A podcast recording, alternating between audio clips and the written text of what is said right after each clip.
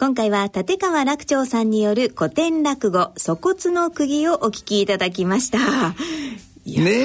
タバコ好きでしょ大好きですね。もうね。ちょっと気の毒でしょ。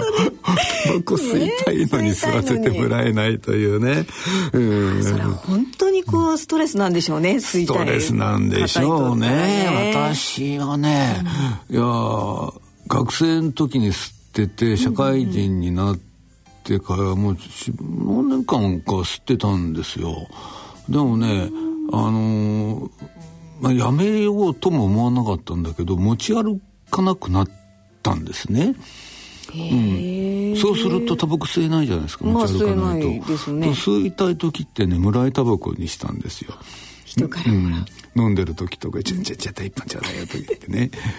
でそのうちだと面倒くさくないでしょ人からもらうのも まあそうですね。ねいちいちもらわなきゃならないし、はい、で、そんなね、初対面の人にタバコちょうだいって言えないじゃない。なんだこいつって感じですよね。だからだんだんなんか吸わなくなって、いつの間にか吸わなくなっちゃって、そのうちに新幹線で喫煙車両に乗ると、臭くて嫌だと思うようになっちゃったうん、だから禁煙しようって気全然なかったんだけど今全然吸わないですね。いや私ね、うん、あの吸ってた時もね、はい、吸い込んでなかったのよ。うーっと吸い込んで出すってことしないでふかしてたの。口の中に入れて。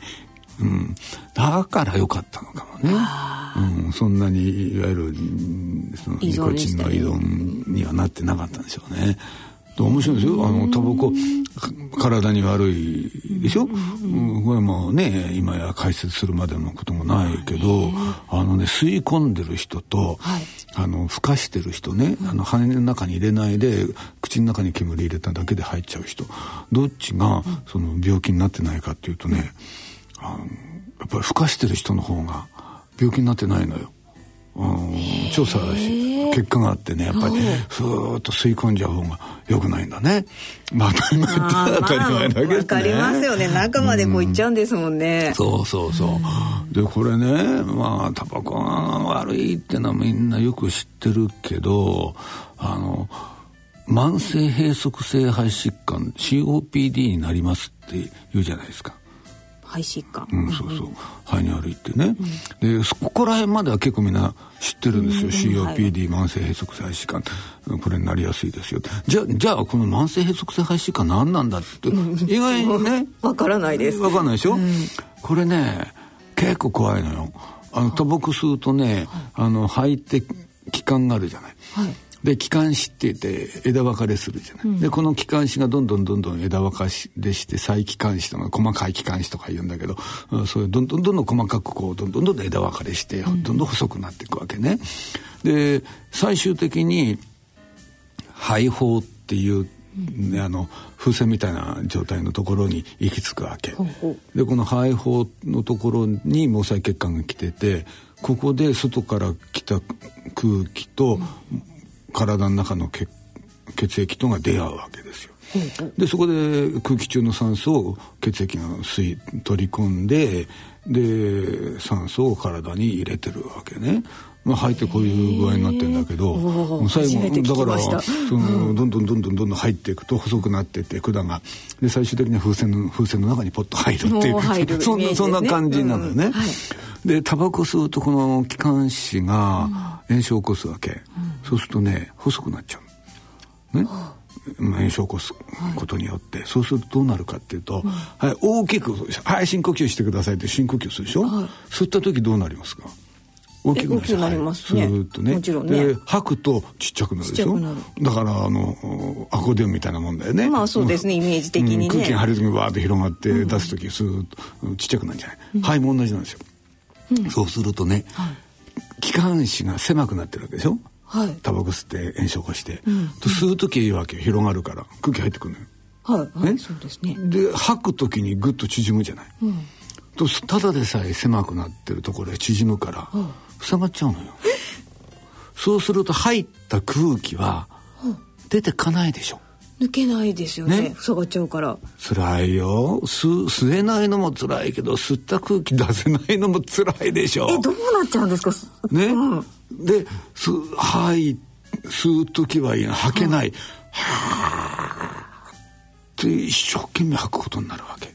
これのひどいのが喘息発作だから喘息発作の人の、あのー、発作を起こしてる時はあはあっていうかだからもう診察なんかしなくたってもうそれだけで分かっちゃう。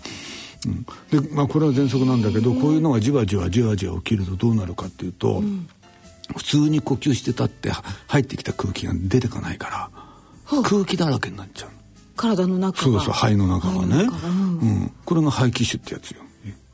で、うん、いいだろうと思うでしょ？なんか良さそうなイメージですけど、ね、空気いてのはいいじゃないと思うけど。だって空気って新しい空気を吸い込むから酸素いっぱい入ってるわけじゃん、はいでも空気の中ね肺の中に入ってる空気って古い空気じゃない、うん、そうですね。酸素があんまりない空気なのよ。あらうん。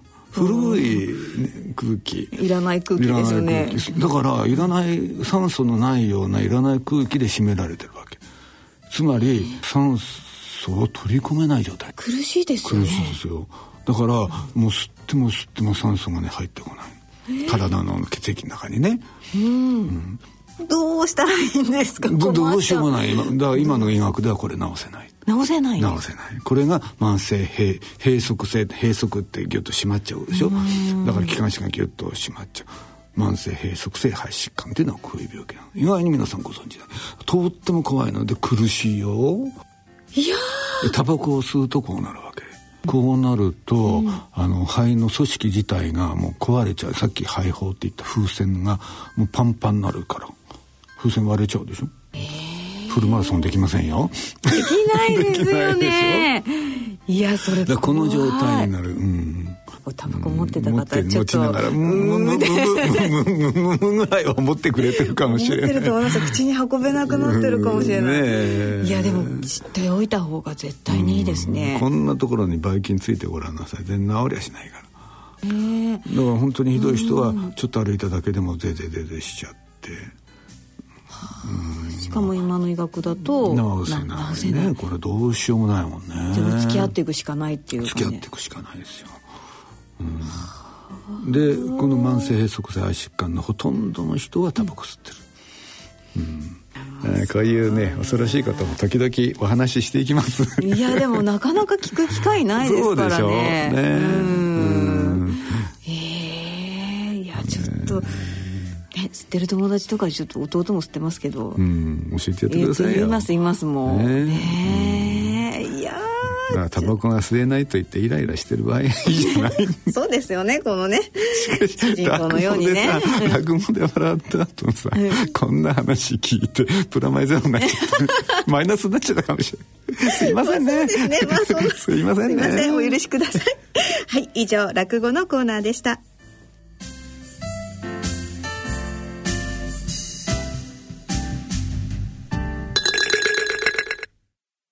続いては大人の音楽のコーナーです。今回は昭和の特集は良かったなぁさんのリクエスト曲、太田博美さん、木綿のハンカチーフをお聴きいただきましょう。昭和の特集は良かったなぁさんからのリクエストです。4月29日のラジオ日経は朝から晩まで昭和の特集番組を放送していましたね。この日私はラジオ日経を聞きながら昔昭和時代の写真を整理し昭和を懐かしく振り返り昭和に浸っておりました。写真の整理中、太田博美さんのコンサート会場前で撮影した若き頃の写真が出てきました。太田博美さんといえば、木綿のハンカチーフが大ヒットしましたね。え特に松本隆さんが書かれたあの歌詞が良かったな。もう一回、木綿のハンカチーフを聞いてみたくなりました。この番組には音楽のリクエストコーナーがあるとのことで、この曲をリクエストしたいと思います。よろしくお願いしますといただきました。や昭和いい時代でしたよ。でしたか？いやもうだから私昭和29年生まれだから、はい、あの昭和三子供時代が大体昭和30年代から40年代。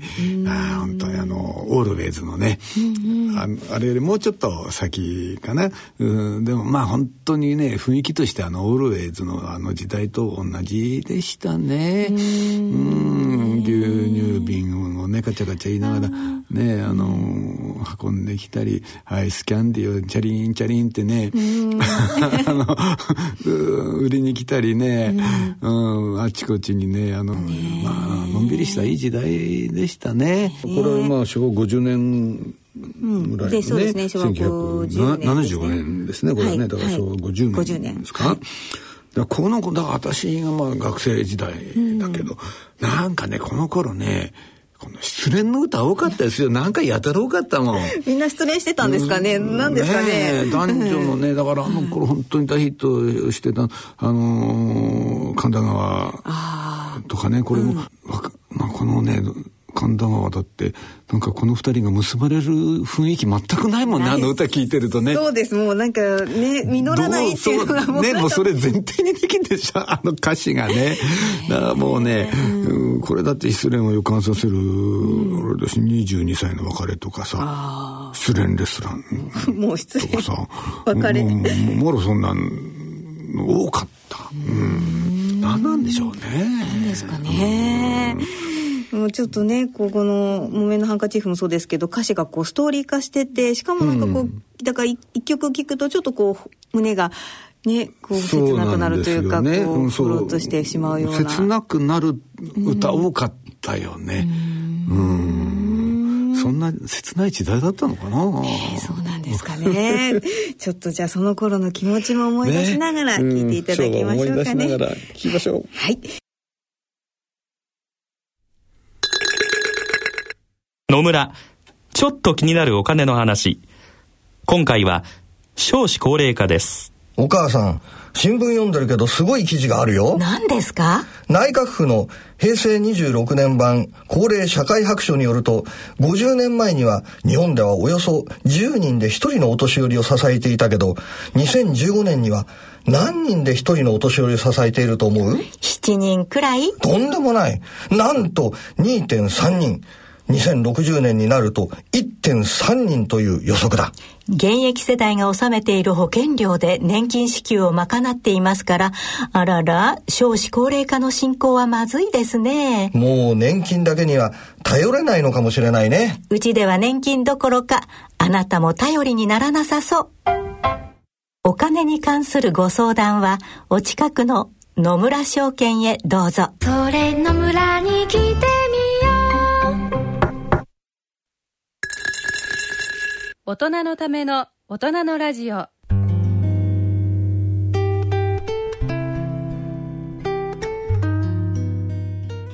て、今回の大人のラジオはいかがでしたでしょうか？今回はちょっとね、えータバコをね、ちょっとあの焦点を当てて話をしてみましたけどね、そこそこいやなんでタバコの話になっちゃったのと思うけども、ねえ、でもちょっと貴重なね、怖いお話は。怖いね、うん、か怪談話みたいなね、ちょっと、うんゾッとする話だったかもしれませんね。ね、でもね知っておいて損はないと思いますからね。そうそうそう。皆さん健康第一ですから健康あってこそね笑えるしね。そうそうそう。はい、ね。